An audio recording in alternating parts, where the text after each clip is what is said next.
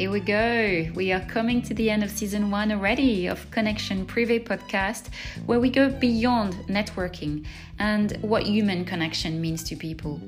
I'm Clémence de Crécy, for those who don't know me, CEO and founder of luxury PR agency Clementine Communication. And over the past 18 years, I've been running international PR campaign for brands, CEOs, and charities.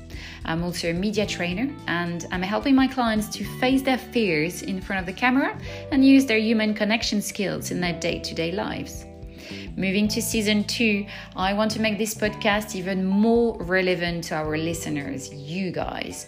I have heard your feedback and I'm forever grateful that people are pushing me to carry on. I will carry on interviewing professionals from different backgrounds and share some really interesting stories with you. Um, but I will also make sure to highlight the key learnings from each podcast so you can select them better if you are on the go. Let's go for it. Make the adventure continue for a very long time. Happy listening. Happy season two.